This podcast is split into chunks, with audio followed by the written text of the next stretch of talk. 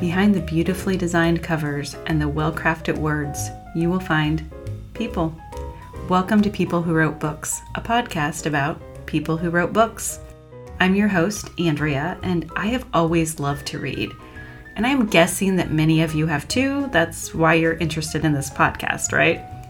As a child, my parents were easily able to bribe me to be good just by promising me a trip to the library. And now I'm one of those adults who's always on the hunt for a new bookshelf. In this podcast, I will share the stories of some of my favorite authors.